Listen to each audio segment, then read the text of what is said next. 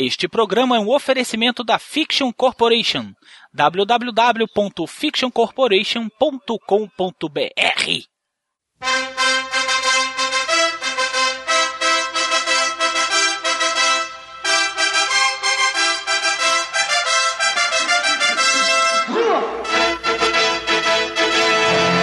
Apolo castiga impiedosamente Rock Balboa.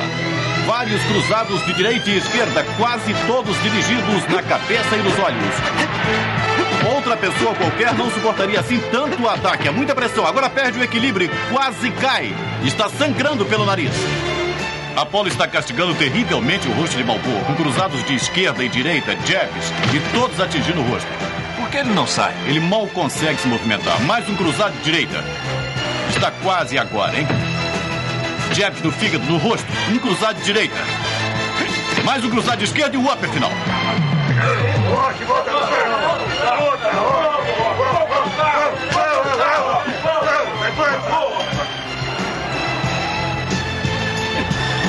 Apolo com os braços para o ar, cumprimentando a plateia, já se considera o vencedor desta luta.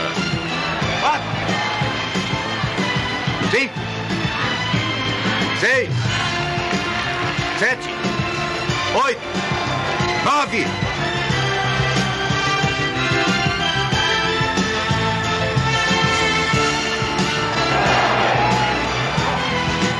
Apolo não consegue acreditar no que está vendo, nem nós também. Rock chama-o para a briga.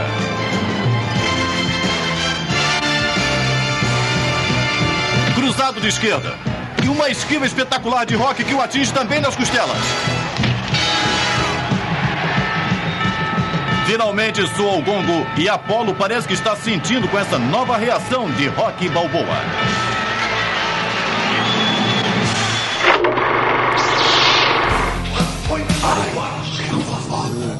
I'm Batman. To Jurassic Park. The Force will be with you.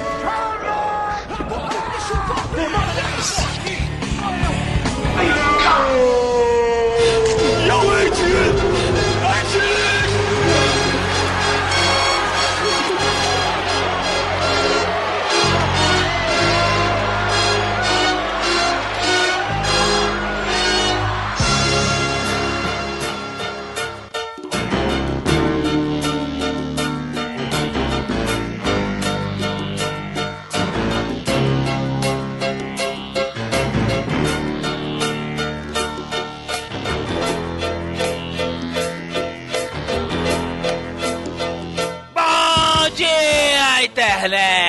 internet! Jurassic Cast no ar, meus caros internéticos. Voltamos para mais um episódio foda. Esse quem vos fala é Manuel Calaveira e voltamos hoje para... Prepare suas caixinhas de lenço, meus caros, que hoje as lágrimas rolarão. Rolarão, rolarão com força, com vigor. E eu não estou aqui sozinho, está comigo aqui o Miote. E aí galera, o André Filho faz o Sylvester Stallone ser um bom ator. Isso é verdade, cara. Cara, ele faz o Sylvester Stallone ser melhor do que o próprio Sylvester Stallone, na verdade. O cara é muito foda, o André Filho era muito foda.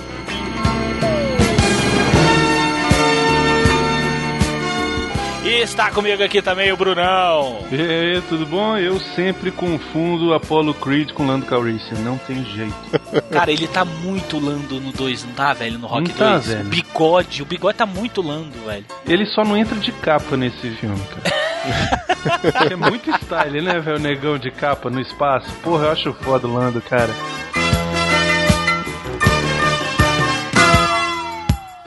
Olha só, interneticos, eu sei que vocês estão aí escutando, estão todos com o olho de Tandera piscando, mulheres já estão chorando, as crianças já estão se desesperando porque vocês vão ouvir o programa do Jurassic Cast sobre Rock 2, a revanche. Esse puta clássico de 1979, cara, que a gente achava que o Stallone tinha o que ele tinha pra ensinar, ele ensinou no primeiro e o filho da puta vem com dois e mostra que tem muita coisa pra se ensinar ainda no filme. É isso mesmo, interneticos. Então, repito, pegue suas caixinhas de lenço que o bicho hoje vai pegar. A gente volta logo após os recados do Jaime. Sou o Gongo aí, meu filho.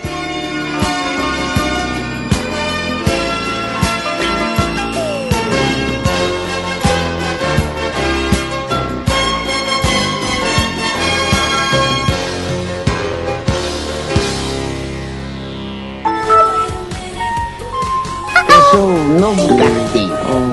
Eu sou de Tangamanga. Procure. Oh yes, wait a minute, Mr. Postman. A Academia de Boxe do Poderoso Mickey, desde 1948 formando campeões. Foi aqui que o garanhão italiano Rocky Balboa se preparou para a luta do século contra Apollo Doutrinador Creed. Possuímos vestiários, banheiros e armários individuais. Utilizamos técnicas não convencionais de treinamento de boxe, como caça à galinha e barbante amarrado aos pés. Venha conhecer a Academia de Boxe do Poderoso Mickey. Fica na rua Northfront, número 2147, em frente ao Pet Shop JM Tropical Fish, em Filadélfia.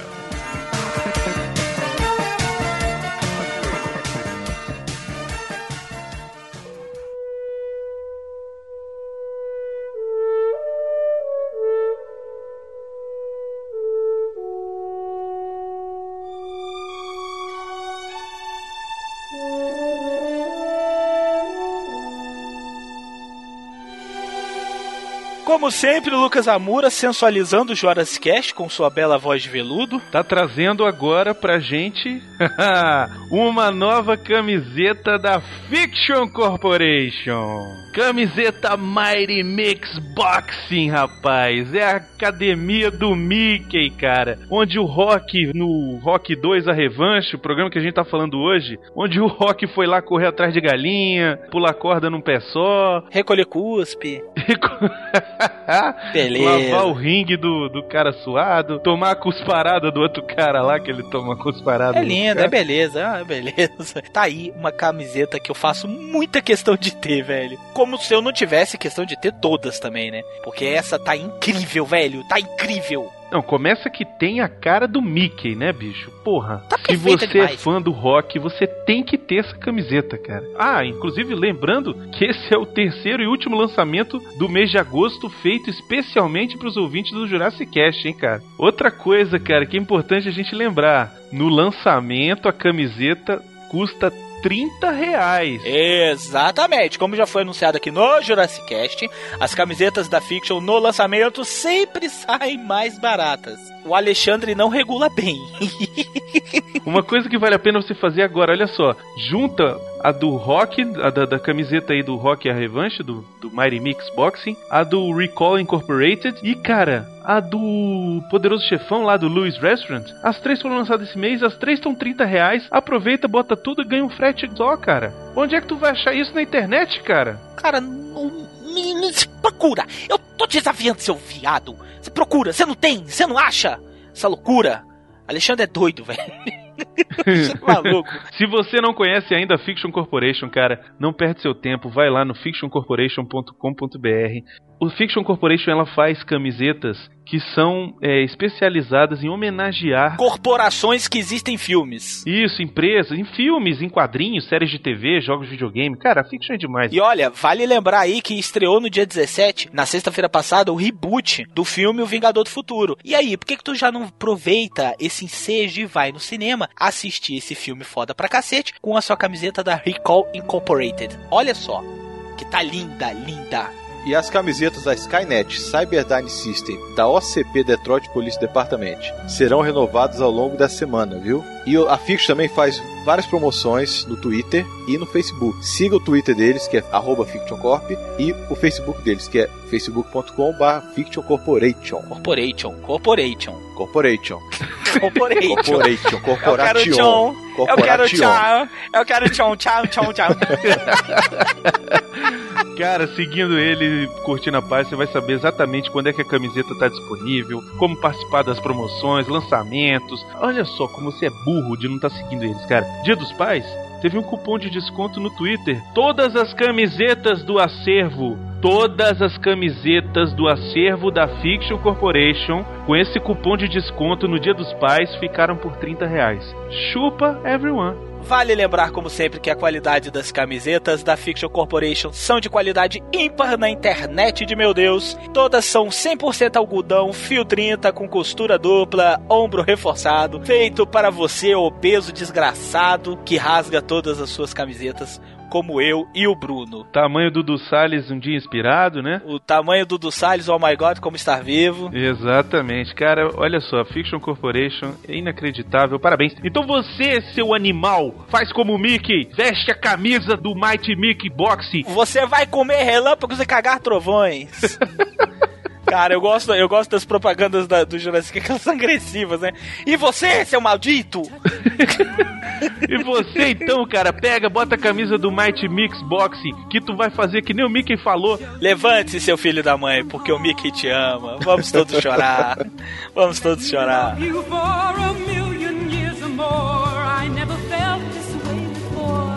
E além disso, tem uma promoção junto com a Fiction, a Taverna do Ogro e o Jurassic Cast também. Olha aqui, vou desafiar. Qual é o outro podcast na internet que tem promoção toda semana? Olha só que promoção. Essa vou te contar. Fiction Corporation e Taverna do Ogro Encantado se juntaram pra arrebentar a boca do balão, bicho. Quando eu não tinha podcast, eu não tinha essas promoção foda. Mas no cu, velho. Olha só. Como é que você faz?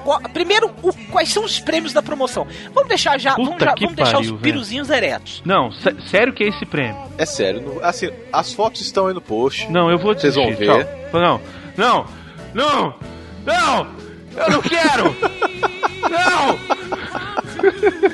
São dois prêmios muito foda. Uma action figure do Rock. É, dele mesmo, do Tá Rock. merda. Do Stallone Do de Stallone rock, de velho. rock com a cara toda arrebentada. Com a cara arrebentada sangrando. O short dele, bicho, é branco e cheio de mancha de sangue. Cheio de mancha de sangue. É A foda, luva foda. toda arrebentada. Puta merda, cara. Não, e o melhor, as camisetas, E as bicho. camisetas são Puta- camisetas exclusivas da Fiction, lançadas só pra essa promoção. Puta Olha merda. só, velho. Cara, é de chorar, velho. Camisas Italian Stallion, cara. A do Garanhão italiano, bicho. Aquela com o cavalo bonito, bufando, velho. Putz, grila. E olha, é só nessa promoção que Só você vai nessa. poder ganhar. Porque isso não tá vendendo na loja da Fiction, não, velho. Porque você que não vai ganhar vai ficar chorando como eu. Tô aqui chorando, velho. Eu não tenho essa camisa. E o pior não é isso. Não são duas ou três camisas, não. Não. São seis camisas. Putz, grila. Essa Fiction também não tá de brincadeira, hein, bicho. Eu tô falando que o Alexandre não regula bem. Então é o action figure e a camiseta Italian Style pro primeiro colocado e as outras vão ganhar camiseta. Pra concorrer, você vai ter que seguir o perfil do arroba Jurassicast no Twitter. Segue o perfil da Fiction Corporation, arroba Fiction Corp, e o da Taverna do Ogro Encantado, que é o arroba Taverna Ogro. E no post deste programa, no site, vou repetir pro Mobral no post do site deste programa. Deste programa do Rock 2, a revanche. Então você vai escrever a resposta para a pergunta lá nos comentários. Se você fosse o Mickey, o que você diria pro Rock? As respostas mais criativas vão ganhar os prêmios. Além de você seguir os perfis que nós falamos e responder a pergunta, você deve retweetar a frase Sigo o arroba Jurassicast e quero ganhar o Action Figure e a camisa Rock Balboa que a Fiction Corp e a Taverna do Ogro oferecem, junto com o link da promoção também. Isso, se você não conseguiu anotar agora, entra no site, entra no post, pega aí o link, copia direitinho do jeito que tá aí e publica no teu Twitter, beleza? É fácil, é fácil, ó. Se- segue o arroba Jurassicast, se- segue arroba Fiction Corp, segue arroba Taverna Ogro. Fez isso, responda a pergunta da maneira mais criativa. Se você fosse o Mickey, o que você diria para o Rock? Respondeu? Retweeta a frase, siga o arroba Jurassicast e quero ganhar o Action Figure e a camisa Rock Balboa que a Fiction Corp e a Taverna Ogro oferecem mais o link da promoção. Acabou, você tá concorrendo automaticamente. Olha aí, que mamata, é tudo... Três cliques, bicho. Tudo, 15 segundos você faz isso. O resultado dessa promoção vai sair junto com o Jurassic Cast do dia 3 de setembro. Então você tem duas semanas pra concorrer, cara. Olha só, é tempo que não acaba mais, hein? Então Dá deixa de tempo pra preguiçoso. pensar nessa frase aí, é doidada, hein, cara? Outra coisa, não precisa ser uma frase só. Quer botar 500 frases, bota, bicho.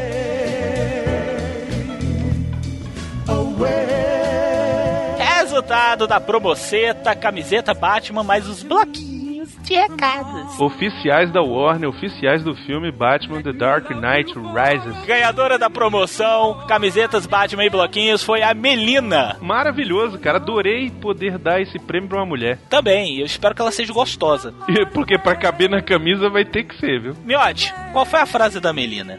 Se eu descobrisse que era sobrinha do Batman, iria chamar o Robin de prima. Eu achei ótima essa frase, cara. A Melina, ela foi sucinta, não inventou muito e chamou o Robin de prima. E ela botou um monte de exclamação assim: prima, hum, camufla. Parabéns, Melina. Entre em contato lá no jurascast.gmail.com pra nós podermos enviar esse prêmio pra você, tá bom, querida? Me manda uma foto sua de biquíni também, se eu tiver. Se eu for maior de idade. Se for gostosa? Olha aí, o Miote. O Miote me apoia, tá O vendo? Miotti é doido também, velho. É outro maluco. You're my dream come true. Perambulações pela internet, né, crianças? Nós estivemos por aí alguns podcasts, não é Isso, verdade? estivemos no Cinecast lá do Os Cinéfilos, o Cinecast 27, sobre Pulp Fiction. Olha aí, cara. Eu e o Calaveira estivemos lá falando sobre essa obra-prima do Tarantino. E pra variar, mas não menos importante, eu também estou lá no Cidade Gamer 63, de nome Eu Ainda Tô Desgraçado da Minha Cabeça. Eu ainda estou desgraçado da minha cabeça. Eu Parabéns. ainda velho. estou desgraçado. Você vê. O, o Cidade Gamer tá com os nomes perto do Jurassic Cast, é porque tu passou a, a trabalhar lá, né, cara? Aí os nomes estão saindo parecidos com os do Jurassic É, esse, Cast, né, esse velho? nome, inclusive, eu dei também. Esse nome Aí, é meu. eu sabia, velho. Eu sabia.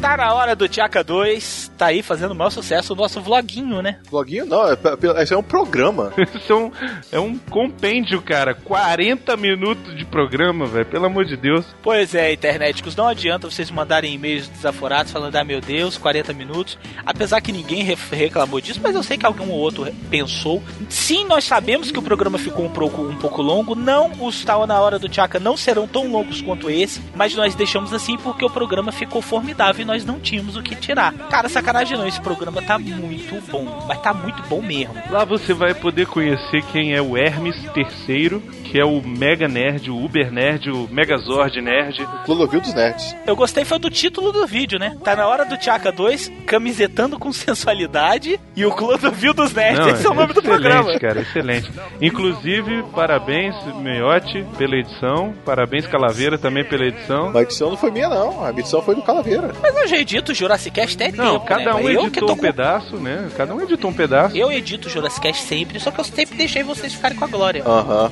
é isso mesmo. Vou deixar ele editar agora pra ver como é que fica. É, pois é, vou mandar pra você. É, é, é, continue com a glória. Continue com a glória.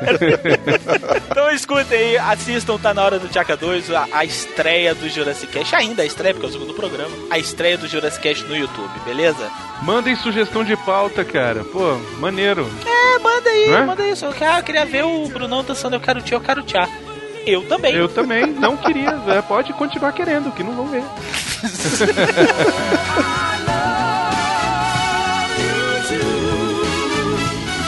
O e-mail do Jurassic Cast você já conhece, é o jurassicast.gmail.com e o Twitter do Jurassic Cast. Pra seguir o nosso Twitter é twitter.com barra Jurassicast.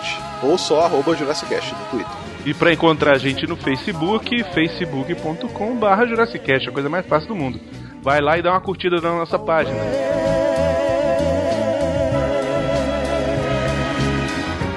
Vamos voltar agora para o programa do Rock 2.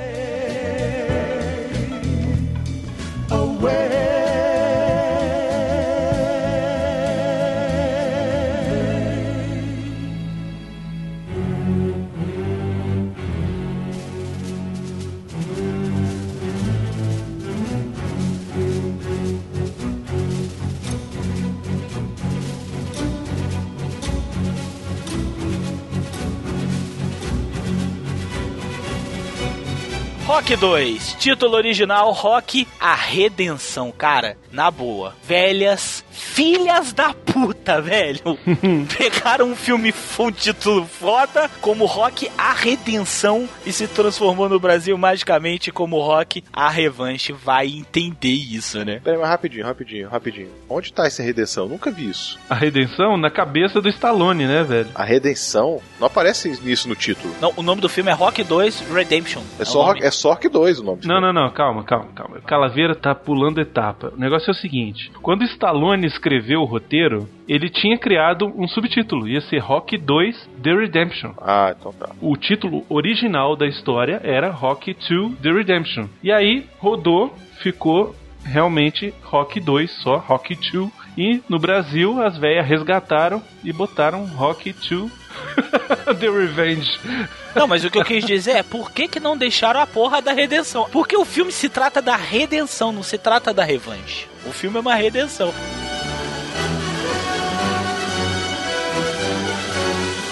Voltamos com o Sylvester Stallone, isso é óbvio.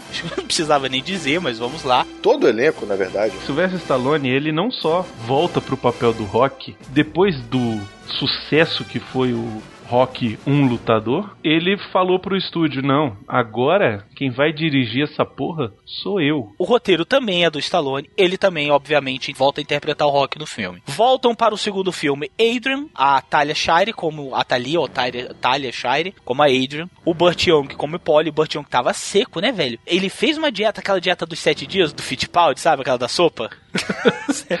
Lembra dessa dieta, velho? velho. Caralho. É, tio, é o Seven Days. Era o Onde é Seven tirou Days do isso, Fittipaldi. Cara, isso é velho, meu amigo. Era o Seven Days do Fittipaldi, cara. E o bicho voltou sequinho, né, Miotti? Ele tá magro mesmo, pô. Ele emagreceu demais. Tá, tá, é, ele emagreceu pra cacete. Agora tem uma coisa bizarra. O Rock 2, ele começa exatamente aonde acaba o Rock 1, que é o Rock e o Apollo indo para o pronto-socorro com a cara absolutamente moída. Isso. No final do Rock 1, o Polly tá redondinho. Ele vai pro hospital, o bicho tá magrinho. Gente! E eu quero esse remédio, que esse cara tá tomando?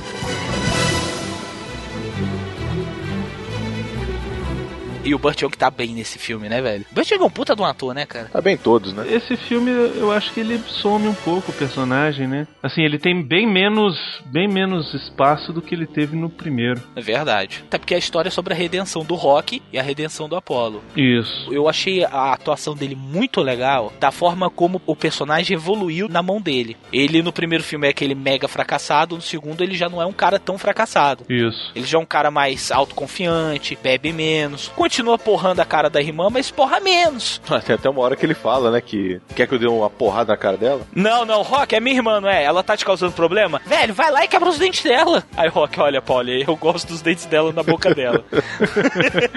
eu gosto da simplicidade do Rock, velho. Eu, eu gosto da simplicidade do rock e acho maneira essa brutalidade do Pauli, né, velho? Tipo, só o Pauli falaria um negócio desse, né, cara? Puta merda.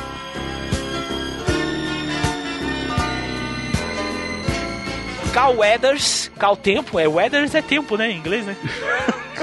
Tempos. Cal Tempos. Carl, é Carl Tempos, Carl confronta com o. Apollo. E, bicho, tá travado, hein, velho? É. O negão pegou no supino ali, bicho, que ele tá o maior trapézio de Curitiba. Fácil.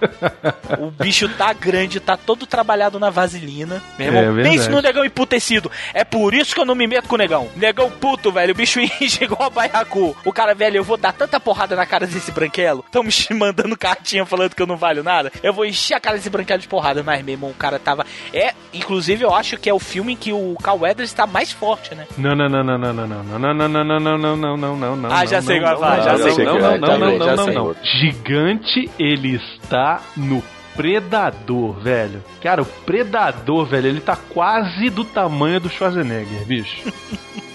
Ele pegou a, a fantasia dele de Lando Calrissian, mandou pra lavar e porra, bicho, cara, ficou maneiro, velho. Concordo. Ele tá muito peitudo no Rock 2, né, velho? Tá. Ele tá com uns tetão forte, ele tá com um trapézio gigantesco. No Predador, ele tá monstruoso. Tá monstruoso. Ele tá monstruoso, ainda mais que ele vai fazer queda de braço com o Schwarzenegger. Aí é que a parada cresce mesmo, né, velho? Não, e é queda de braço no ar, né? No ar, né, velho? Caralho, é muito foda. Depois a gente fala do Predador, vamos, vamos falar do Rock. Logo, logo, olha, tem surpresa aí, viu? Você que tá ouvindo, você E que vai. surpresa. Cê- cus cairão. Ainda falo no plural, cus. Cus cairão.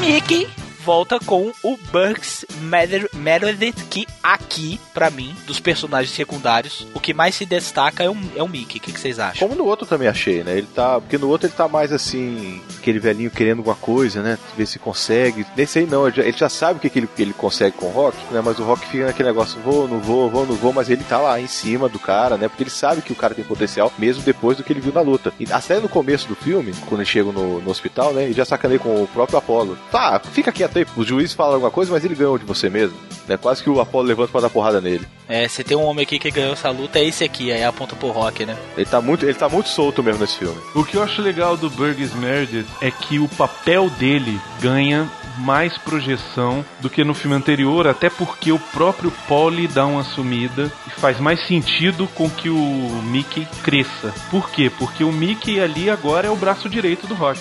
Na escalada do Rock pra voltar ao ringue, o Mickey é o quem pode ajudar ele. O Polly já não pode ajudar mais. O Polly antes tinha um destaque maior porque a gente comparava dois perdedores e onde o Rock poderia chegar, que era o, Mi- o, o Polly, né? Que era o fudido, o, o merda. Nesse filme, o Polly tá melhor do que o Rock. E parece que eles se inverteram de papel, né? Parece que eles se inverteram de papel. E o Mickey é o cara que vai dar aquele apoio moral. Ele é quase o grilo falante do Pinóquio, né? Pra esse, pro Rock nesse filme. Ele é quase o grilo falante. Apesar, até o tamanho é igual. Mas ele, porra, ele.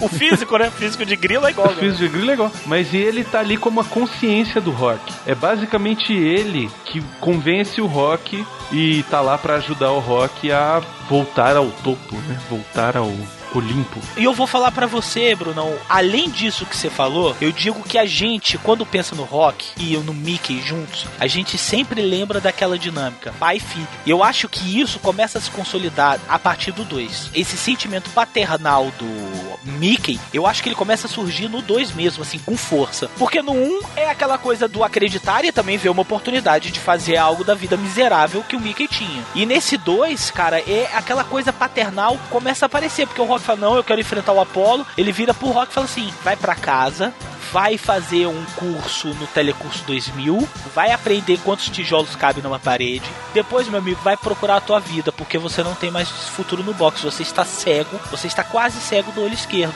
Eu consigo e tal, que não sei o que. Aí ele tanto até que ele faz aquele negócio lá que ele dá o tapa na cara do Rock o Rock nem vê. Então, ele dá um tapa na cara do Rock o Rock olha pra cima. Onde é que veio isso aqui. Tão cego do olho que ele tava. Então aquele sentimento paternal do Mickey, eu acho que aparece muito. Dentro da jornada do herói, o Mickey é o mestre, né? Cumpre o papel daquele cara que vem ajudar o herói a se levantar, a se erguer e tal. E ele tem exatamente todos os estereótipos que foram desenvolvidos, né?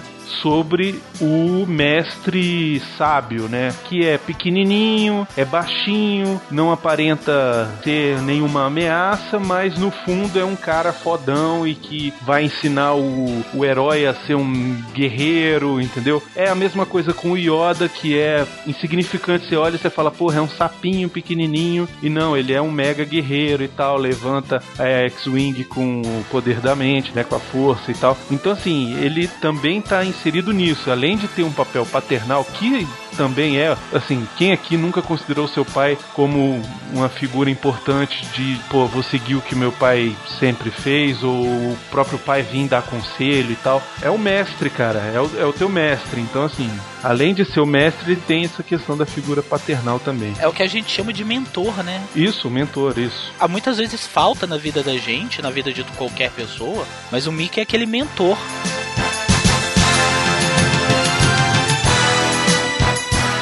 Filme foi orçado em 7 milhões de dólares e, pasmem, ganhou 200. No final de semana de estreia, fez 6 milhões e 900. ah, é pouco, gente. Estamos falando de 1979. Uma época em que o, o cinema custava um dólar, dois dólares a sessão. Não, não custava um dólar, dois dólares, mas é, muitas menos pessoas tinham o costume de ir ao cinema, existiam muito menos salas, né? O circuito de distribuição era bem menor, existiam várias outras oportunidades de entretenimento, digamos assim, né? O sistema de blockbuster ainda era uma coisa insossa. Tudo deve ser levado em consideração. Agora, o impressionante é comparar ele com o primeiro filme, né? Eu não sei se vocês se lembram. O orçamento do Rock Um Lutador foi de um milhão de dólares, cara. Atualizamos os dados, Brunão. Foi 900 mil dólares. Foi de 900 mil e neguinho extrapolou, gastou um milhão. Pra dar uma sacaneada. 100 mil dólares pra dar uma sacaneada.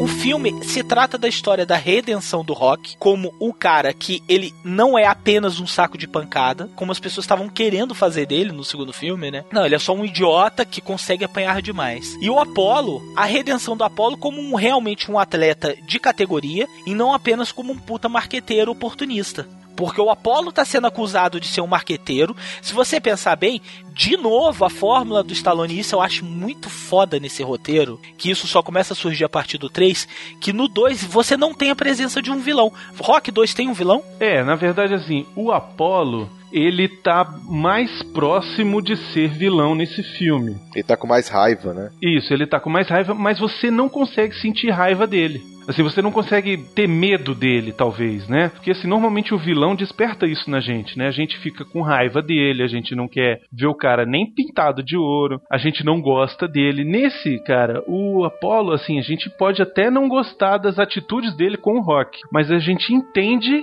eu pelo menos entendi, o que que ele estava buscando ali. Ele estava buscando a afirmação dele como um o campeão, né, cara? Ele, porra, ele se sentiu humilhado e quis provar para ele mesmo que ele podia ganhar do Rock, que ele não era um perdedor, entendeu? De novo, o Rock não tem um vilão, ele tem um antagonista, que inclusive as atitudes do Apollo, ele toma como uma maneira de provocar o, o, o Rock. Ponto final. Exatamente. Não é que ele acha que o cara é o filho da puta, aí vamos destruí-lo, eu quero aquela coisa meio carminha, entendeu? Da novela. Vamos destruí-lo, eu quero acabar com ele, quero enterrar ele vivo. Até porque no próprio final, o Apollo vai lá e dá o cinto pro Rock, né? E fala, ó, oh, você que é o campeão, não sei o que, você é foda, Rock. Exatamente, velho. Aquilo ali, ele viu, velho, eu sou foda, eu sou foda. A redenção. Isso é a redenção. Isso é a redenção que muitos de nós, inclusive, buscamos na própria vida. O que, que é a redenção? É aquele sentimento de, velho, eu tentei, tá? Eu sou um atleta foda, eu tive o meu momento, mas, cara, eu fui superado. Esse é o sentimento do Apollo. Porque, de novo, o filme retrata a vida do Stallone e a história do. A, a redenção,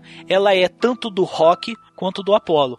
E você tem o cara tentando convencer a si mesmo que ele não é apenas um saco de pancada, aceitar o próprio destino, se você acredita nisso ou não, e você, por outro lado, você tem um cara que estava no topo do mundo e está começando a cair e não quer aceitar isso. Uma coisa que eu acho bacana traçar um outro paralelo é o seguinte: o vilão do filme pro Rock é ele mesmo no começo do filme. Como assim? As circunstâncias que levaram ele a não querer mais lutar, em teoria, se aposentar. No começo do filme, ele diz que ele está aposentado, que ele não vai mais lutar. Mas por que, que ele não vai mais lutar? Porque ele tomou tanta porrada no olho direito que ele está com deficiência de enxergar. Ele fica com medo de ficar cego, cara. Cara, ele fica com medo da dor, né? Isso, e ele fica se punindo e tentando sobreviver, mas sem conseguir, porque ele só é bom em uma coisa, né? em bater e apanhar. Acaba que a própria vida, a própria vida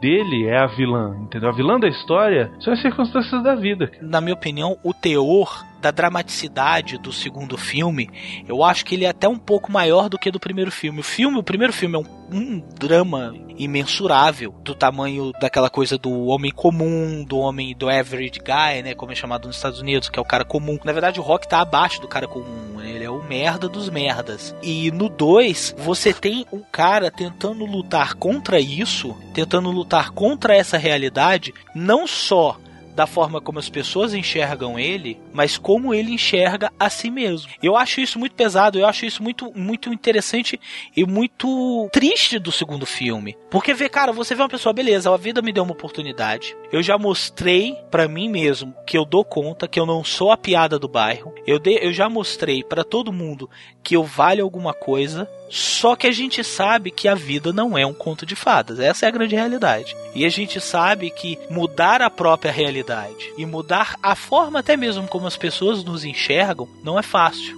No início do filme, o Rock, ele é o tempo todo taxado de saco de pancada. Os caras queriam lançar uma linha de bonecos do rock, até aí beleza. Qual era a linha de boneco do rock? Era um João Bobo que, iria, que serviria para as crianças baterem, olha só. Exatamente. Quando é um herói, ele não ia ser um boneco de herói, ó. Compre o super-homem, né? Compre o, o- aqui o boneco do Rock Balboa, que é um boneco exemplar, que é um cara exemplar e tal. Que você não, compra aqui o Rock Balboa que você vai poder bater nele à vontade. Isso. Entendeu? E aí é aquela coisa dele, cara, eu não sou um saco de pancada, eu não posso mais lutar, eu não quero mais lutar, eu tô com medo, eu já provei aquilo que eu queria pra mim mesmo, pelo menos é isso que ele acha no início do filme, né? Eu já provei pra mim que eu dou conta, só que o Rock não dá conta. Eu acho isso muito triste, velho. É, isso, isso realmente é muito triste no filme, né? Se a gente pensar bem, o Rock fica cego do olho direito por causa de uma casa, de um carro e de um relógio, que foi o que ele ganhou na luta. Porque o respeito próprio dele ele não conseguiu. Ele não conseguiu mudar a vida dele como era o que ele queria. Porque o que ele queria mesmo era mudar a história da vida dele, cara. Cara, eu acho muito pesado aquilo ali. Quando ele vai nos escritórios, aí o cara vira pra ele e falou: Velho, eu vou te falar a verdade, você não tem nenhum ensino super fundamental. Tu tá igual, tu tá igual a mulher pera, tá escrito aqui sabe ler e escrever. Ele tenta até fugir disso. No começo ele tá meio deslumbrado, né? Ele vai, compra jaqueta, compra relógio de ouro, compra um carro, compra uma casa, né? Ele, porra, aluga casa enorme e tal. E ele tá meio deslumbrado no começo. E aí depois ele vai vendo que, cara, aquilo foi momentâneo. Ele, né, ele ganhou um dinheiro com a luta. Como ele não quer mais lutar e não tá conseguindo ganhar nenhum outro dinheiro com a imagem dele como lutador, é, ele começa a procurar emprego em qualquer botequim, em qualquer padaria, entendeu? Aquilo ali não é ele, cara. E aí começa de novo a decadência do cara, né, velho? Cara, isso é muito triste, velho. Nós assistimos um documentário, o diretor, se eu não me engano, ou é o diretor ou é o Bill Conte, fala muito bem sobre isso. Fala, cara, o primeiro filme é, é a escalada do cara sa- tá na merda e ele e a, e a escalada dele pra ascensão na vida. E no segundo filme é a queda. É a queda. A gente não pode esquecer, cara, uma das maiores máximas da vida, tudo que sobe, Tem que descer. entendeu? Ninguém fica voando pra sempre. Não, e o que eu acho foda é que, de novo, ele traz a nossa realidade dentro da realidade. A gente se enxerga de novo nisso, cara. Você, cara, consegue um emprego, tá lá trabalhando, dando duro. De repente, um dia, por uma questão que você nem teve culpa, a empresa vai e corta gastos. A empresa vai e manda todo mundo embora, manda um departamento inteiro embora. Gasto com funcionário é muito caro, troca, tira, tira os funcionários antigos que ganhavam muito, né, porque já tinham sido promovidos, porque já estavam lá em cima, e bota estagiário para fazer o trabalho. E aí, cara, você de repente se vê desempregado, sem esperança, sem saber o que você vai fazer no dia seguinte, sem saber como é que você vai botar comida na mesa, sem estar sem eira nem beira, né? Com uma mulher grávida. Isso, exatamente. Que foi teu caso, né, bicho? Cara, eu inclusive ia falar isso agora. Hoje eu estou desempregado. Eu não falo que eu estou desempregado porque hoje o meu emprego é o Jurassicast. Ele não me gera renda, mas ele é um, ele é, é o meu emprego, por assim dizer. Mas te dá um trabalho do caralho, né? É, mas eu, é, mas eu vou falar que eu me satisfaço muito mais com ele do que eu já me satisfaço nos outros trabalhos. Sim, não, é um trabalho prazeroso, mas dá um trabalho do caralho. No final do ano passado, em novembro, a minha vida, cara, eu me identifico muito com o Rock 2, velho. Tanto quanto eu me identifico no Rock 1. No Rock 2, é, a, a luta acontece, se eu não me engano, a luta com a Apollo acontece em novembro, não é? Cara, eu acho que é. Se eu não me engano, foi em novembro. Eu fui demitido do meu emprego no dia 15 de novembro, quatro dias depois do meu aniversário. Quatro dias depois de eu receber um bolo da empresa que eu trabalhava como parabéns. E eu fui demitido da maneira mais idiota possível, pelo motivo mais idiota possível. Como assim? A desculpa que deram pra minha demissão, viraram pra mim e falaram assim: "Ah, é porque você virou e falou isso com uma pessoa. Eu não sei nem quem era a tal pessoa que eles estavam me acusando." Na véspera do Natal, Sim, as, as portas do Natal, né? Às portas do Natal, eu tava desempregado. A Manuelinha tava com quatro meses. A Márcia ainda tava de licença. E eu não gostava do que eu fazia. Não é que eu não gostava, mas eu tava muito cansado. De novo, a identificação com o rock. Eu não aguentava mais levar porrada. Pra quem não sabe, eu trabalhava de psicólogo numa clínica de dependência química. E eu era o único psicólogo daquela instituição. Tinha um estagiário muito competente que trabalhava comigo. E o outro psicólogo que trabalhava comigo era um encosto. Tava ali pra te cabide de emprego. Tem é, assunto com a dona da clínica. Não me importa e não me interessa. Mas quem ralava naquela merda era o Rock aqui. Apanhei, não sei, acho que foi dois anos que eu fiquei lá, apanhei pra caralho. E no final das contas, nem um tapinha nas costas. Eu tô falando isso aqui tranquilamente, eu não falo isso aqui derramando lágrimas. Eu já chorei pra caralho dessa situação, velho. Nem com mágoa, nem nada, mas enfim. Não, eu já eu, eu tive muita mágoa, só que eu já tive É, não, digo mágoa. hoje, eu digo hoje. Não, hoje eu não tenho não, velho. Hoje eu, hoje eu, eu já tive mágoa, depois passou pra desprezo, hoje é indiferença. Sacou? Porque aconteceu o que tinha que acontecer, aconteceu, isso foge ao nosso controle. Mas a questão é que eu me identifico muito com isso. Eu nunca cheguei no topo, diga-se de passagem. Eu nunca fui uma pessoa importante na empresa que eu trabalhava. Eu nunca me senti uma pessoa importante na vida. Eu sei que eu fiz coisas importantes porque você levar uma pessoa a 200 km por hora dentro de um carro, tendo parada cardíaca atrás do teu carro, levando pro hospital, pronto socorro, porque a pessoa tentou se matar, isso é algo. Salvar a vida de uma pessoa, acho que é uma coisa que tem muito valor. Pelo menos pra mim. Então eu sei que eu pude ajudar algumas pessoas.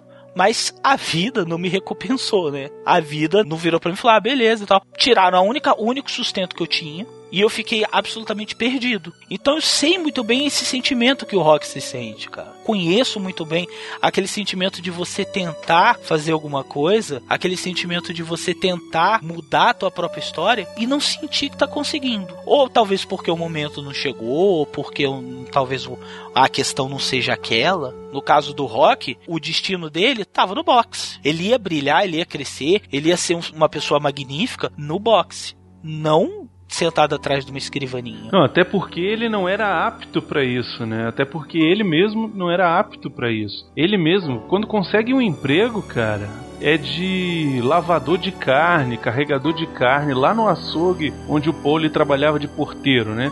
E ele consegue ficar no trabalho por uma semana e ele tá achando o máximo, porque ele tá levando dinheiro pra casa. Só que chega a semana seguinte, acontece de novo com a vida dele, e neguinho fala: Ó, gente, estamos cortando o gasto, você é mais novo, você vai rodar. Quantas vezes a gente já não, já não ouviu isso? Não, cara? ele até, Já- ele já até não- fala assim: posso ficar até o final do dia? Pra, pra pelo menos ganhar a férias do dia, né? A férias do dia, entendeu? Então assim, mas ali o que que tava acontecendo? E eu sou um cara que acredito muito nisso, sabe? Eu não sei vocês, mas eu acredito muito no destino, sabe? Assim, que as coisas não que estão escritas, mas que as coisas têm que acontecer de uma maneira certa e é você quem vai ajudar aquilo a escrever. Não é que sua vida tá num trilho, a sua vida ela tem que seguir nessa direção. Isso é que é o destino. A sua vida é seguir pro norte. Como você vai seguir pro norte? Aí é você quem vai fazer isso, cara. Se você vai começar seguindo pro norte, depois vai se desviar um pouco pro leste, depois vai cair num buraco, vai entrar numa piscina cheia de cobra, vai sair, vai ter que passar uma floresta cheia de animais, vai ter que voltar pro norte de novo, vai ter que ir pro sul pra depois você conseguir voltar pro norte de novo, cara. É a, a vida é isso, entendeu? Mas eu acredito no destino, assim, ó. O seu rumo é esse aqui, cara. O seu destino é fazer isso aqui. E o Rock não tava fazendo o que ele era destinado a fazer. O que? Ele, e ele sentia isso, né, cara? Cara, teve uma cena, eu quase que eu não me aguentei. Eu assisto rock, eu choro igual o nego que assiste aquele filme do, do Christopher Reeve. Em algum lugar do passado. Em algum lugar do passado, velho. O cara tá se esmurrando e eu tô assim. Coitado, velho. Eu tô desse jeito, sacou? Cara, teve uma cena que eu quase não aguentei, ó. Eu tava assistindo, eu falei, velho, não é possível que eu vou começar a chorar no rock de novo. Quando ele tá no subsolo da casa dele. E a Adrian chega e vê ele lutando, vê ele batendo no saco. Aí fala com ele assim, uai, mas você já chegou? Aí você chegou cedo do trabalho, eu pensei que você ainda tava trabalhando. Aí ele falou, ah, não, é porque eu vim pra casa tal, mas e eu fui demitido. Cara, eu achei interessante que a Talia, ela mandou muito bem nessa cena. Ela não reage, ela só olha pra cara dele e fala assim, cara, ela aceita com uma cumplicidade tal que eu fiquei, eu fiquei, cara, é muito legal essa dinâmica do Rock com a Adrian. Ela fala assim, por quê? Só isso que ela pergunta. Ela não fala, meu Deus, nossa, não, ela vira e fala, o que que aconteceu? Aí ele não, ele simplesmente tava cortando gastos. Aí me cortaram e foi isso que aconteceu. A Adrian, dentro do, do universo do rock, ela é o pilar de sustentação do rock, né? Você vê que no filme ele é o pilar de sustentação dela e ela é o pilar de sustentação dele. Isso é muito bacana, cara, porque vocês prestem atenção, o rock a partir do momento em que ele decide lutar, mas ele sabe que ela não tá apoiando ele, ele não consegue se concentrar na luta. Ele não consegue treinar, ele não consegue treinar de jeito nenhum. E aí, cara, quando ela tem o piripaque lá e tem o filho e fica em coma, ele desmorona, velho. Ela era o pilar de sustentação da vida dele. Ele desmorona, ele desiste da vida.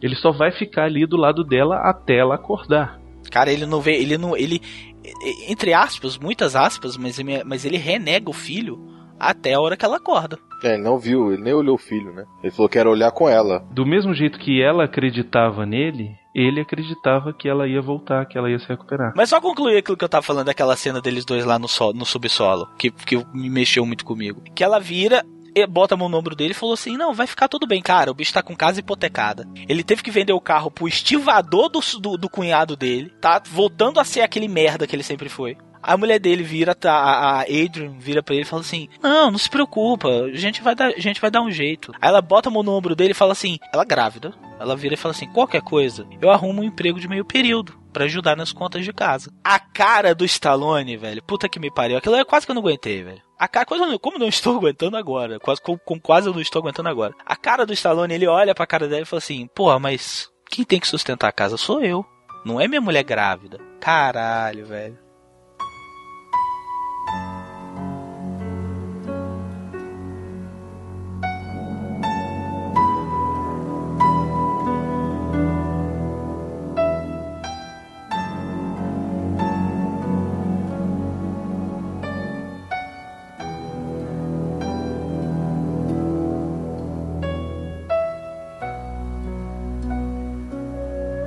Quando a, a, minha esposa teve o meu filho, a gente tinha um emprego, os dois.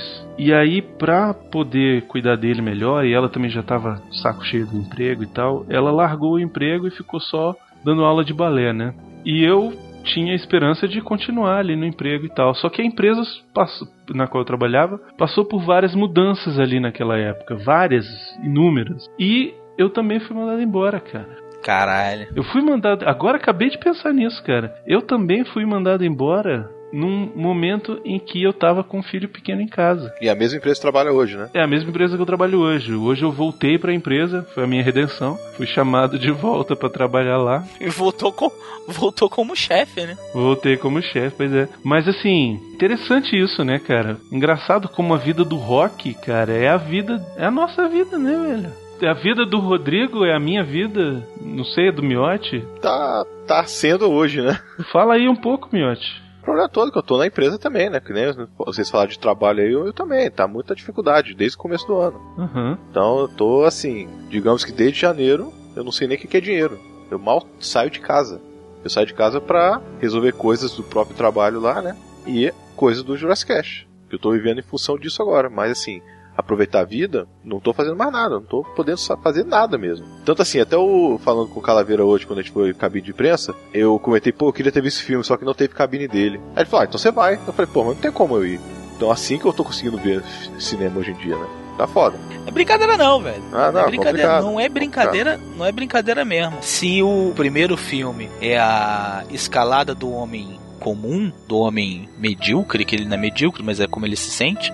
O 2 é a queda do homem medíocre, que é muito pior, né? Porque a queda do homem medíocre eu acho que dói muito mais do que a queda do, do cara que, que não se sente assim, né?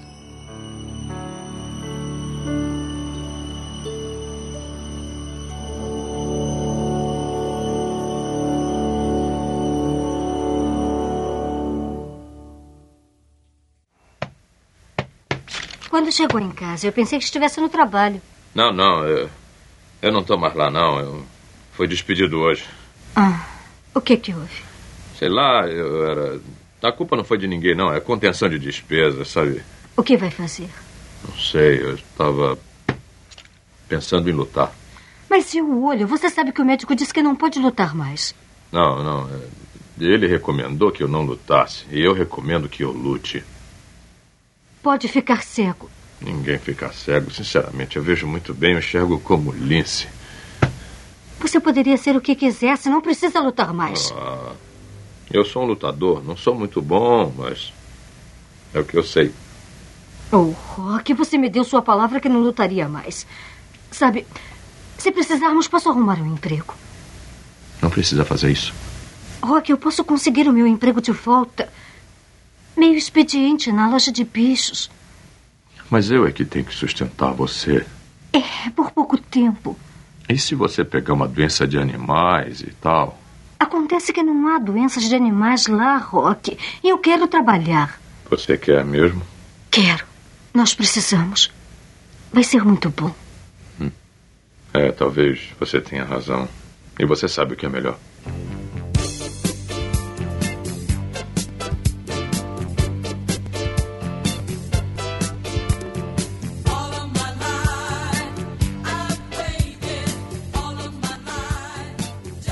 Cara, eu acho maneira a cena que o Rock resolve pedir a mão da Adrian em casamento Não, é muito boa no zoológico, velho. No zoológico, nevando. Eu queria saber que zoológico fica aberto com 60 centímetros de neve, velho.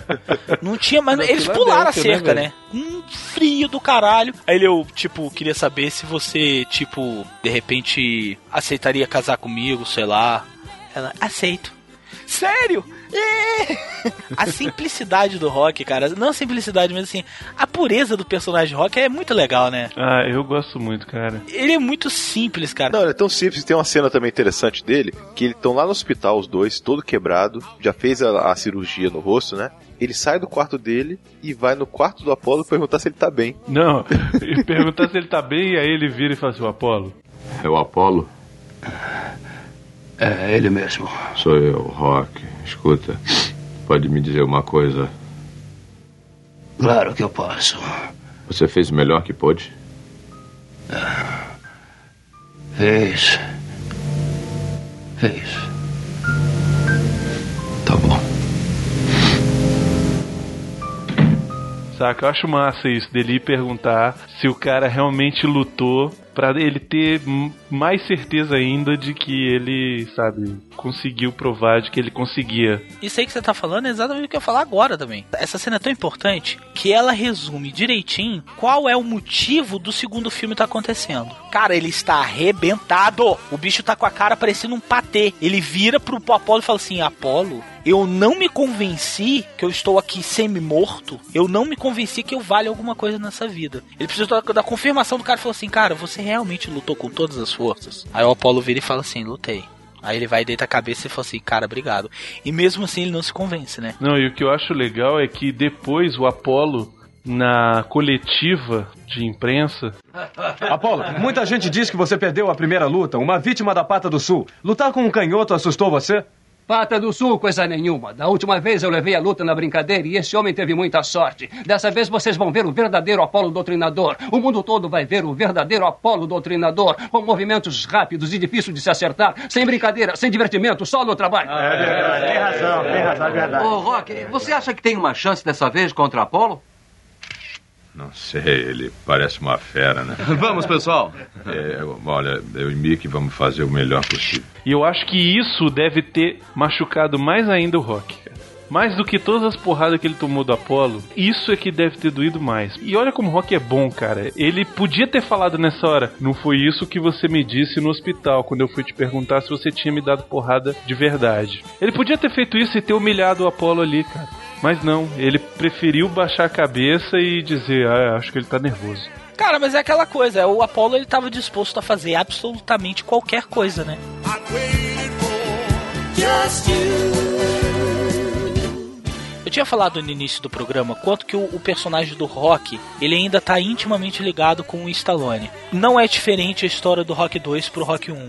O Stallone, quando fez o Rock 1, quando o filme estourou, ele foi extremamente aclamado, ele recebeu a indicação de melhor ator. As pessoas começaram a dar tapinha no ombro dele, falando que ele valia alguma coisa que ele era uma pessoa que valia a pena. Pô, tu não é um merda, tu é bacana e tal, que não sei o que. Quando decidiram falar, dizer, vamos fazer o Rock 2, ele virou e falou, beleza, mas agora eu dirijo. Aí nego começou a fazer com ele a mesma coisa que fizeram quando ele tava tentando ser o ator para interpretar o Rock Balboa. Do que, que você entende de direção? Você não entende absolutamente nada, você é um merda. Cara, começaram a fazer a mesma coisa com ele que fizeram na época do Rock 1. Aí ele precisou brigar de novo, ele precisou, porra, apanhar de novo, ele precisou fazer tudo de novo para ele mostrar mais uma vez que ele era capaz de dirigir o filme sim. E o filme foi muito bem dirigido, diga-se de passagem. É, o filme não, não tem nenhum pecado, né? Assim, você não vê e fala, pô, isso aí tá fraco. Ou, não, isso aí ficou mal feito. Ele dirigiu bem, cara, ele dirigiu bem os atores, as cenas, não tem nada, meu Deus, ó meu Deus, é um Stanley Kubrick. Não, não tem, mas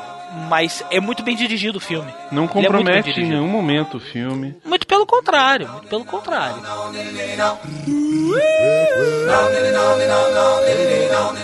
Eu tenho um problema, na verdade. Eu tenho um único problema com esse filme, mas ele tá dentro de um contexto que é entendível. Que é a cena do treinamento do Rock, quando o Rock sai correndo na rua e vem, tipo, todo o elenco do Criança Esperança atrás dele. cara. Cara, todo o elenco da TV Globinho, né, velho? Aquilo me irrita muito, cara. Me irrita muito aquela merda, sacou? Tudo bem, o cara era já celebridade, toda a Filadélfia tava apoiando ele, todo mundo corria atrás dele. Beleza, tranquilo, massa. Mas fica uma cara de eu sou americano, eu sou o melhor do mundo, sabe? É, mas aquilo ali ele fez, sabe por quê? Por, pra não ficar igual ao primeiro. Sim, é, exato. Mas assim, meu ele não poderia ter usado adultos. Poderia ter usado pessoas, jovens, adolescentes. Precisa por que crianças, entendeu? É porque ele passou na frente de todas as escolas da Filadélfia, cara. Que estavam no intervalo. Ou seja, olha o mau exemplo que é o Rock. Ele tá fazendo todas aquelas crianças matar a aula naquele dia.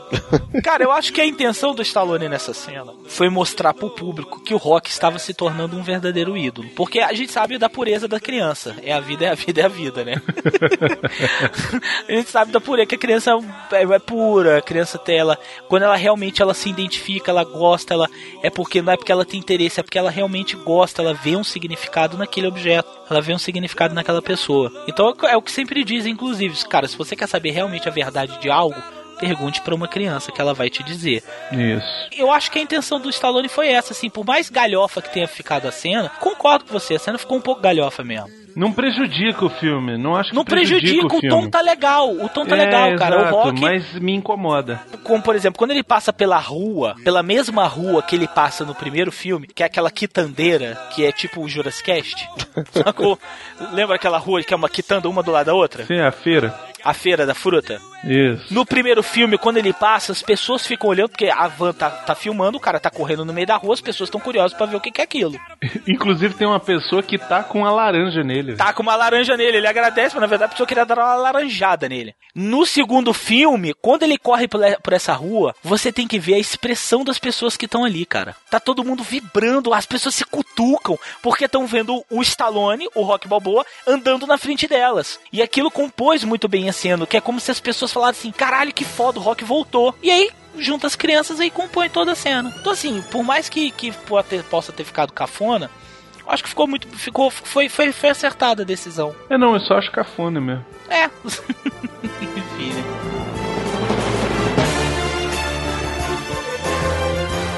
Você que é fã do Jurassic Cast, você sabe muito bem que nós valorizamos pra cacete a dublagem brasileira quando bem feita. E a gente tem que falar uma coisa que a gente não falou no primeiro filme, porque tava todo mundo mais preocupado em chorar do que, do que seguir a pauta. A gente dessa vez não pode esquecer de citar os atores que dublaram o Rock. Na minha opinião, na minha modesta opinião, é um dos trabalhos de dublagem mais bem feitos. A série do Rock. Não, mas uma coisa interessante que eu acho na dublagem antiga, o primeiro filme é feito pela Telecine. Uhum. E o segundo, terceiro, quarto e assim por diante, já é feito pela Herbert Richards. O que aconteceu? Mudou o estúdio, mas os dubladores continuaram. É respeito pelo público e pelos dubladores também. É verdade. Verdade. Voltou como Rock Balboa, o André Filho, que é, é acho que é, cara, É o cara, é, é, é o dublador. é uma das coisas que eu me arrependo da vida de não ter conhecido o André Filho. Eu tinha uma vontade de conhecer esse cara, meu amigo. Que puta que pariu, velho. Eu perguntei pro Miotti, na época do De Volta ao Futuro, a gente fez aquela promoção, o que você faria se você pudesse voltar no tempo? E aí o Miotti me respondeu o que, Miotti? Eu voltaria no tempo pra poder entrevistar o André Filho. Que ator que era o André Filho, né, cara? Ele dá uma sobriedade pro personagem que é uma coisa impressionante. Não, o Rock, o Rock é melhor nele do que no Sylvester Stallone, cara. Com certeza. Cara, eu acho que ele não fica melhor porque o Rock é um personagem muito foda. Não, porque o Rock é o Sylvester Stallone também, né? Também, tá, tá, sim, sim, sim, claro. Mas eu digo assim, o Rock é um personagem muito foda. Peso da voz do André Filho, cara. Cara, por isso que eu falo, que puta que pariu, que ator, velho. A cena que ele pede ela em casamento e depois a felicidade dele, ele muda totalmente ali, sabe? O jeito de, de agir na, na dublagem dele, na voz. É diferente já do Stallone. Ele conseguiu fazer um- a interpretação ali muito melhor que o Stallone. que eu acho maravilhoso do trabalho do dublador, e isso, assim, é uma, é uma das coisas que eu fico pé da vida quando alguém vem falar mal da dublagem, é que, ah, porque no original você tem a interpretação completa do ator, você tem a imagem com o som, e aí aquilo ali é original, é perfeito, não sei o que. O trabalho do dublador do dublador bom, aquele cara que, que é fora de série, como o André Filho, ele consegue transpassar a necessidade de ter imagem dele, cara. E consegue fazer tudo só com a voz. Ele consegue passar uma emoção só com a voz, cara. Isso é um trabalho muito mais foda do que você tá vendo a cara do cara e o cara fingir que tá chorando. Porque o cara tá te passando aquilo com a voz, é muito mais difícil. É muito mais difícil, cara. Então, infelizmente, André Filho já partiu desse mundo, né? Partiu cedo, viu, cara? Partiu cedo. Foi em 97. Esteja onde estiver, cara, a gente tem muita saudade do seu trabalho. O mundo da dublagem morreu um pouquinho com você, cara. Aquela cena dublada do Rock, quando ele chega do lado do Adrian e fala assim: Tudo bem, eu sei que você tá aí, eu sei que você tá me escutando. A dramaticidade do André Filho, velho, puta que pariu. Cara, mas dá um aperto no coração ele falando. Ele fala assim: e a tristeza. E é isso aí que você falou é muito interessante, Bruno, porque o, o dublador ele tem a voz como recurso. O ator, ele tem iluminação. Ele Isso. tem ângulo de câmera, Maquiagem. ele tem maquiagem, ele tem trilha sonora. Outra, ele tem chance de repetir aquilo 500 vezes. Exatamente, até ficar do jeito no tom que ele quer. Dublador às vezes não tem nem, nem a segunda oportunidade, né? Dependendo do tempo. Exatamente.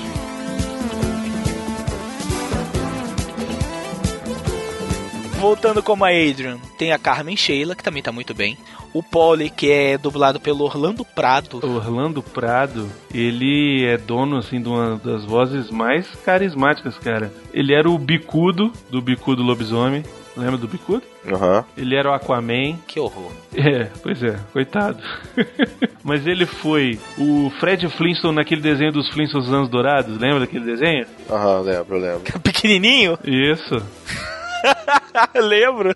Pois é. Ele fez o Salsicha em dois filmes. Lembra que o Monjardim falou pra gente? Falou aquela vez. O Monjardim falou pra gente que teve dois filmes que o Salsicha ele não dublou porque ele tava viajando. Quem fez o Salsicha nesses dois filmes foi o Orlando Prado. Isso. Cara, ele fez o Sandor na Patrulha Estelar. Olha só, Nerd Massa vai pirar o cabeção aqui agora. Exatamente. Ele fez Clint Eastwood, ele fez Dallas. Dallas, ele fez o o mini polegar, lembra do mini polegar? Caralho, lembra do polegar, velho? Tudo que eu mais temo nessa vida: anões e sobretudos. Era um anão pequenininho de sobretudo. Cara, aquilo era muito. Aquilo, aquilo me dava muito medo. Muito medo. E ele era a voz do Lula Lelé, bicho, também. Lembra do Lula Lelé? Não, eu lembro só de nome, eu não lembro do personagem, não. Ele fez o Robert De Niro no Toro Indomável aí, ó. Isso, ele morreu em 99, por conta de um derrame. É uma pena. Era um grande ator.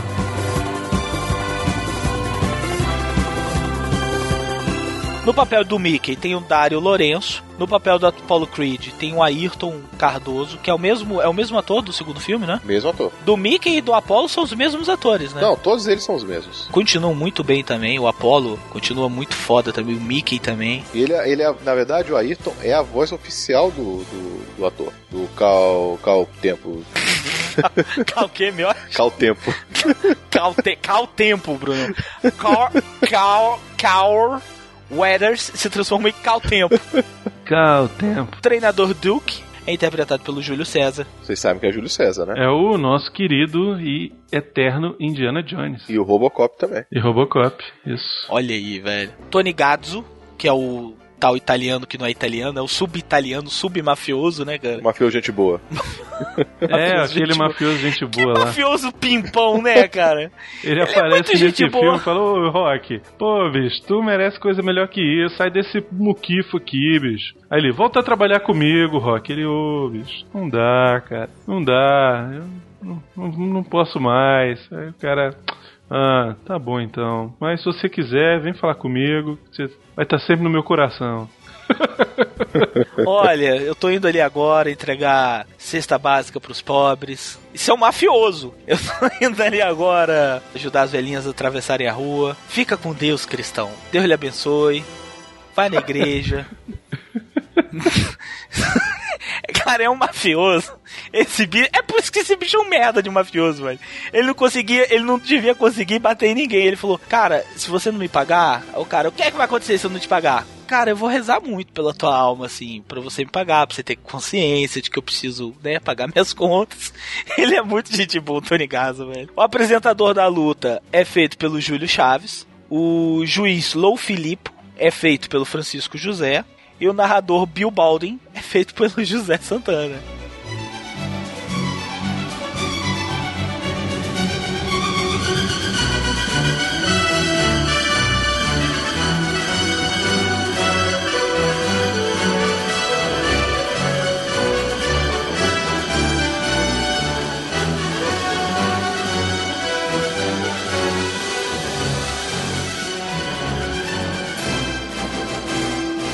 Trilha sonora volta mais épica do que nunca com o Bill Conte, né? Que já começa sensacional. Na hora que eles estão na ambulância indo pro hospital.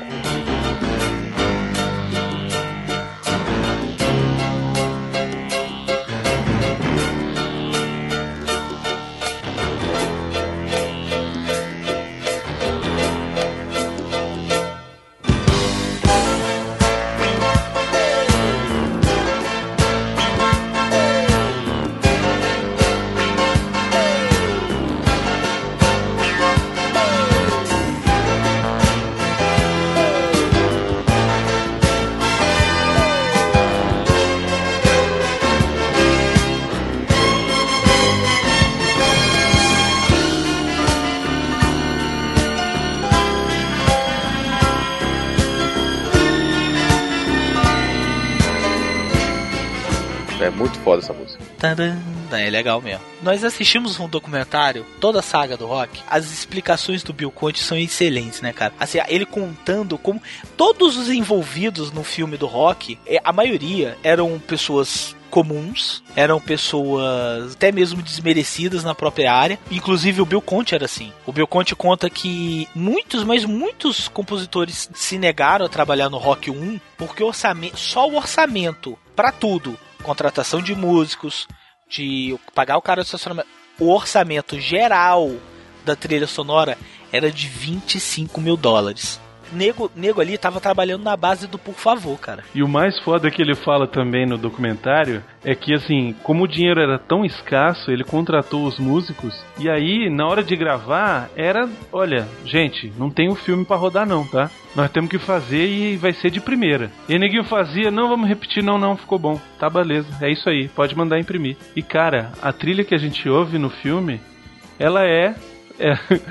Caralho, velho. A primeira e única tentativa. Isso, velho. Olha isso, cara. Não sei se é mentira dele, mas porra. Ele virou e falou assim: gente, vamos trabalhar? É um. é dois, é três. Tarará, tarará. Acabou, gente. Pô, ganhou. Gostei desse ensaio. Vamos fazer pra valer? Não, não, esse foi valer. Vamos agora pra próxima música. Ele conta que eles fecharam a trilha sonora do filme, coisa que às vezes leva quase ano pra se fazer, em três horas. Isso, exatamente. A trilha sonora de Rock Balboa foi finalizada em três horas. E no segundo filme, com a explosão que foi o Rock 1, no segundo filme o Bill conta que aí a coisa já mudou drasticamente. Ele fala, tem uma coisa que ele fala que é muito interessante. Ele, cara, no dia anterior tava a minha mulher trabalhando de secretária grávida e eu procurando emprego. No dia seguinte, eu recebia mais propostas de trabalho do que eu podia mensurar. Ele recebia tanta proposta de trabalho porque ele tinha proposta que ele não conseguia nem, caraca, nem receber a proposta. Então, tal tamanho e volume de propostas de trabalho que ele teve. Isso foi muito legal da parte dele, né, cara, ter falado isso no documentário também. Outra coisa que eu achei interessante ele falando é que pro Rock 2, como o orçamento era muito maior, aí ele disse que resolveu esculachar, aí botou trombone. Ah, pode trombone, então bota dois, entendeu? Aí bota... Ninguém usa dois. Eu quero dois, Eu um pra quero revezar dois, do outro. Agora eu tenho dinheiro pra gastar. Cara, teve corda, teve coral, coral de vozes, é, coral das meninas de, de Petrópolis, né? teve cordas, teve metal. Mas no fim das contas, assim, a trilha, ela reflete muito o primeiro filme, né? Ah, com certeza. Assim, ela segue bem o que já foi feito.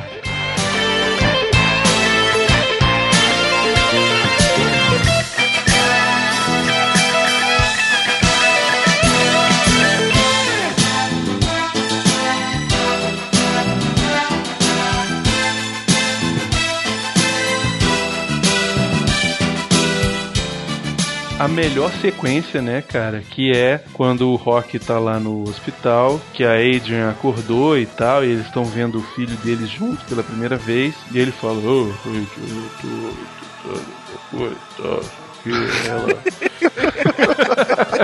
Aí ela. Rock, vem cá. Essa é foda, eu quero que que você me faça um favor. Aí eu. O que que é? É? Vem cá, vem cá.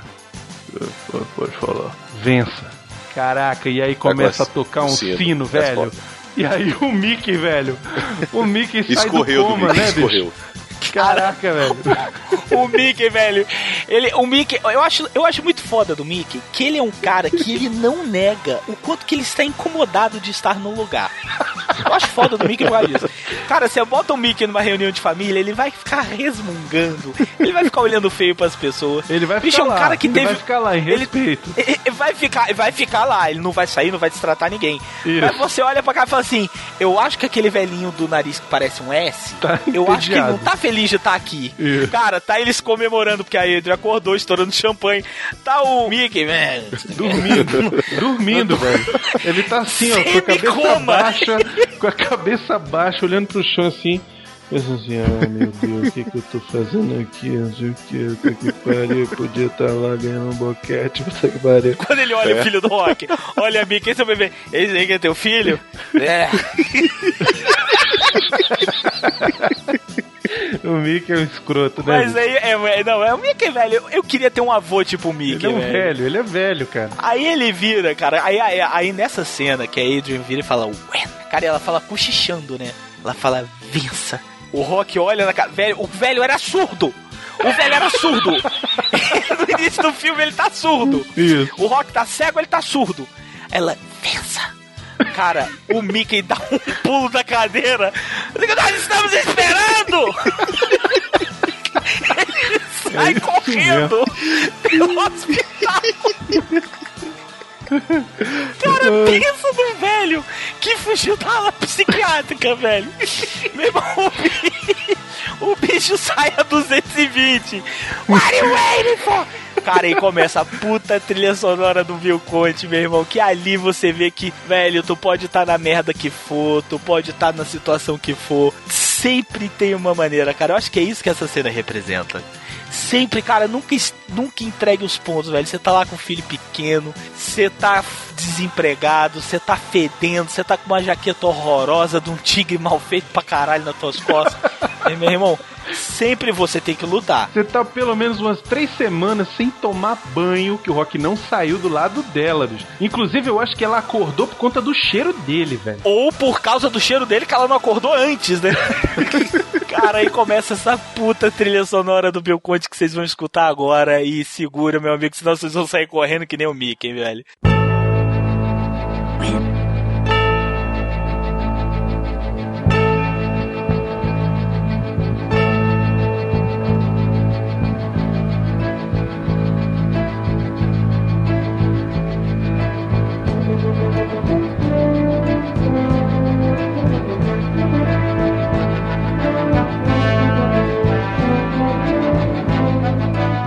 Sabe o que eu acho massa dessa cena também? Toda a emoção que ela carrega, todo o significado que ela carrega. Mas, cara, eu acho engraçado a motivação da Adrian e ter virado pra ele e falou assim: vença. Cara, ela deve ter acordado daquele coma, ela falado assim, no cu, mas no cu com gosto, que eu vou passar o resto da vida carregando lá de alpiste.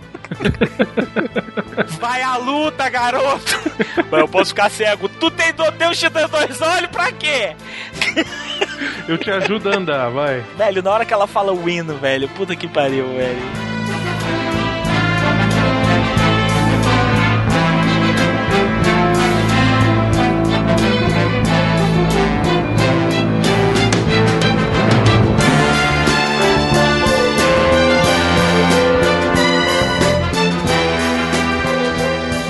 Cara, e não poderia deixar de ser diferente. Nós encerramos o primeiro Jurassic Cast Rock com essa frase. E eu vou encerrar o segundo Jurassic Cast Rock sobre Rock 2 com a mesma frase. Rock 2 é um filme irretocável.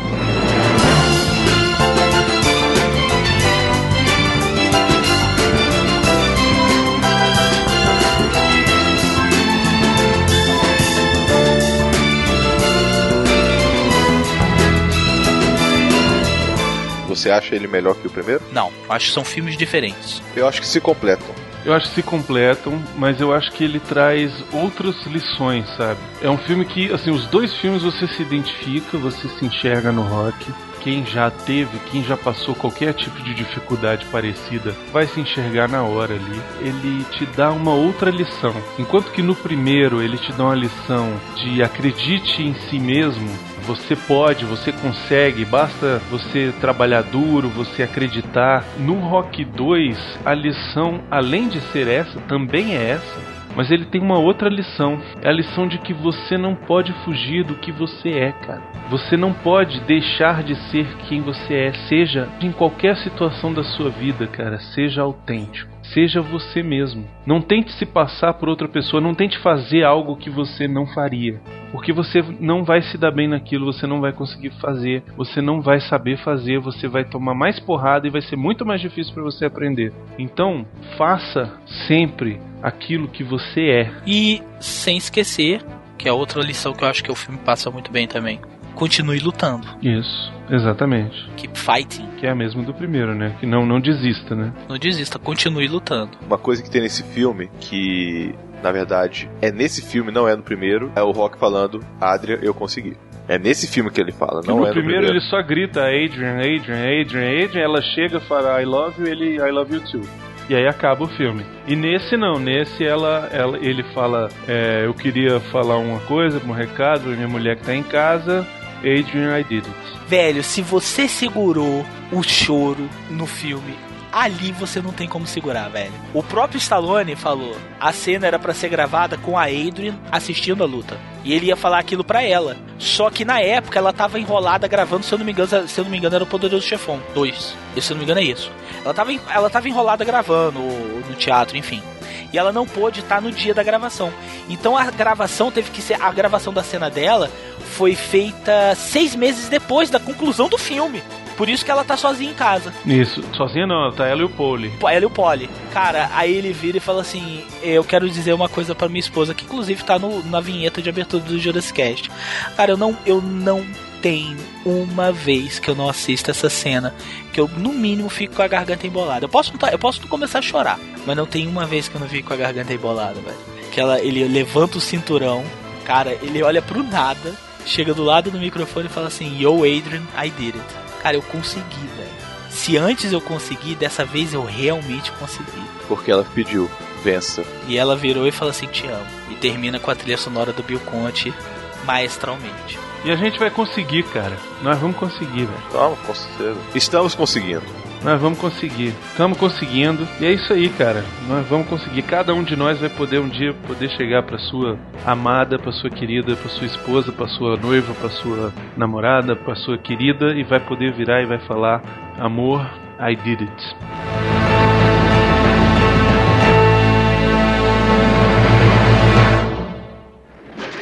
Vamos lá. Você está ganhando por Sim, pontos, sim, entendeu? sim. Agora vá andando. E não vá para Ele o vai cair. Não vá para Ele vai cair. Você entendeu bem? Senão ele, vai acabar vai com cair. você. Como está o olho agora? Tá bom, tá bom. Você não pode fazer muito mais com Eu ele, sei o né? que estou fazendo. Rock, se tiver problemas mais uma vez, eu mando parar. Não para porcaria nenhuma. Agora escuta, deixa eu acabar com isso, porque você está sendo morto lá. A vida é minha. Fique perto e ande. Não vai ser bem? como Fique perto vez. e ande. Não vai Você ser como da última minutos. vez. Muito bem, use o seu soco do sul assim mesmo. Sem truques, eu não vou mudar. É, mas você está morrendo, cara. Não que precisa de truques. Está bem, está Eu não bem. vou Faça mudar. o que é direito. Está bem, você tem um plano, tem que mudar. Ele está pronto, acredite. Vamos lá, rapaz. Agora é com você. Vai, Kid. Os dois pugilistas dirigem-se para o centro do ringue para o 15º e último round. Você vai cair. Vai ser reiniciado o combate. Toma iniciativa Apolo, já com vários cruzados de esquerda e direita no rosto de Balboa, que já não consegue mais ver. É encostado no canto. Agora! Agora! E agora a reação de Balboa, com cruzados de esquerda no rosto de Apolo. É incrível, senhoras e senhores, o que estamos vendo agora. Rock Balboa está castigando implacavelmente o campeão que não sabe o que está acontecendo. Ele não consegue nem defender-se. E como poderia se Rock Balboa perdeu em 14 rounds e apenas neste último, 15º, soca incansavelmente o campeão Apolo Doutrinador. Fantástico, senhoras e senhores, como estes dois homens ainda conseguem manter-se de pé após 15 rounds cansativos e tão violentos como foram. Apolo cruza várias esquerdas no rosto de Balboa. Tenta reagir, Balboa. Mas os lutadores estão terrivelmente cansados. Não se sabe qual será o final desta luta. Cruzados de parte a parte de esquerda e direita, Balboa e Apolo. Incrível, fantástico, sensacional. Na verdade, senhoras e senhores, não há adjetivos que possam realmente descrever o que está acontecendo neste momento no ringue. Ambos os lutadores estão cansados, mas ainda assim trocam golpes violentíssimos. Rock castiga a linha da cintura de Apolo. O campeão parece agora estar realmente sentindo todos os golpes e não vai demorar muito, poderá cair. Mais um cruzado de esquerda de Balboa no rosto de Apolo. Outro cruzado. Mais um cruzado e agora sim, senhoras e senhores, caem ambos os pugilistas na lona.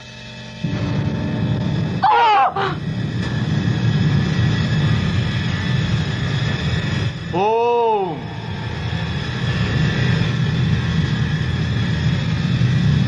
Dois. Senhoras e senhores, é realmente inacreditável o que estamos assistindo neste momento. A meta agora não é mais aquela que, na verdade, deveria ser. Em um combate de boxe. Pois os competidores não trocam mais golpes de parte a parte. A contenda agora é para saber se quem primeiro irá se levantar para garantir o tão almejado título de campeão mundial. Cansados, quase mortos pela violência dos precedentes, que foi a tônica de todos os assaltos, só temos de esperar a disputa entre Apolo e Balboa que se desenvolve no chão. Aquele que se levantar primeiro será o campeão. E parece que ele já desponta, senhoras e senhores. Atenção, caiu Apolo e levanta-se Rock Balboa, novo campeão mundial. Senhoras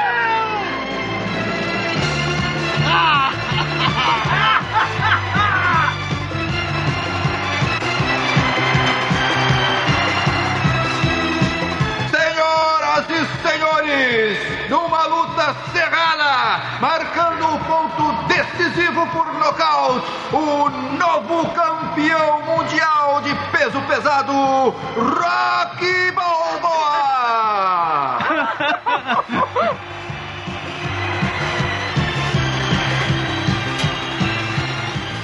Eu não acredito que tenha acontecido e nem consigo. Só quero dizer obrigado ao Apolo por lutar comigo e quero agradecer ao Mickey por me treinar Nós te adoramos, Rock! Eu também adoro vocês. E além de tudo, quero agradecer a Deus por o nascimento do meu filho. Esta é a maior noite de toda a minha vida. Só quero dizer uma coisa. A minha esposa que está em casa. Olha aqui, Adrian! Eu consegui! Eu te amo. Eu te amo. Ah, muito bom! Rock. Rock. Rock.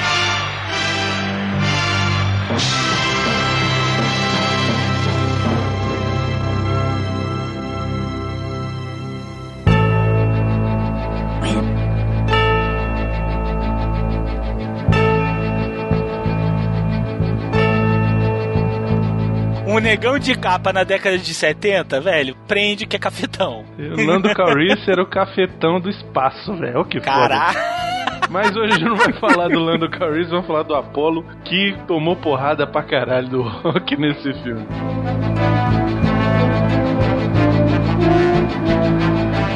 Nem o irmão acreditava, só ele. Cara, o Polly, o Polly, o Polly só faltou cagar na cabeça dela, né, bicho? Porra. Mas é irmão, porra. O Polly só faltou dar um murro na cara dela. Preguiçosa! Isso. Acorda!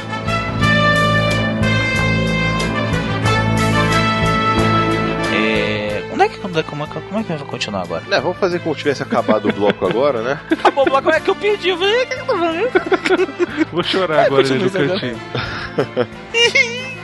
isso a gente podia entrar na parte da- já dos dubladores, sei lá, falar bem deles, porque a gente não falou nada no primeiro. Já quer, já? Pô, já tem quase uma hora de gravação, pô. A gente vai falando do rock e vai- se emocionando, né, cara? É impressionante. Mas eu acho que tem coisa pra caralho pra falar ainda, cara. Não, mas tem coisa. Vou, vou falar, pra pegar a parte dos dubladores, depois eu vou falar mais coisa. Tem as cenas, né? Tem... É, você acha melhor assim? Pra dar uma, uma respirada, né, pô? É, tem razão, senão o nego. eu não tô aguentando escutar. então tá, vamos lá, vai.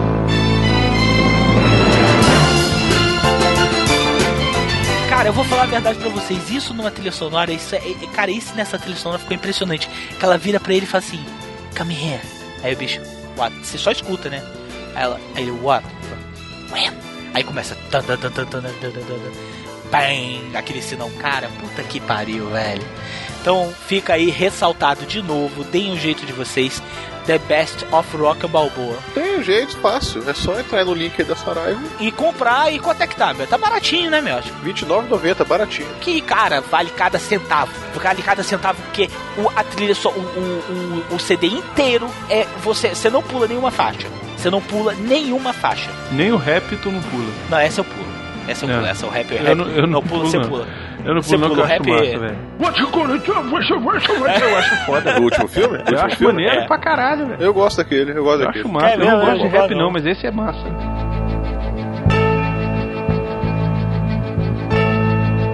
Mas deve ser porque ela sabe que ele é assim, né? Ele não tem capacidade desse tipo de coisa. Não, cara, eu acho que não. Acho que não. Antes de tudo, a Adrian acredita muito no rock, meu. acho. Mas como lutador. Não, não, cara, não, não, não, ela acredita nele como ser humano, porque ela fala o tempo todo que não quer que ele lute. Isso. Ela acha que ele. Ela acredita nele como o companheiro dela, como marido, como.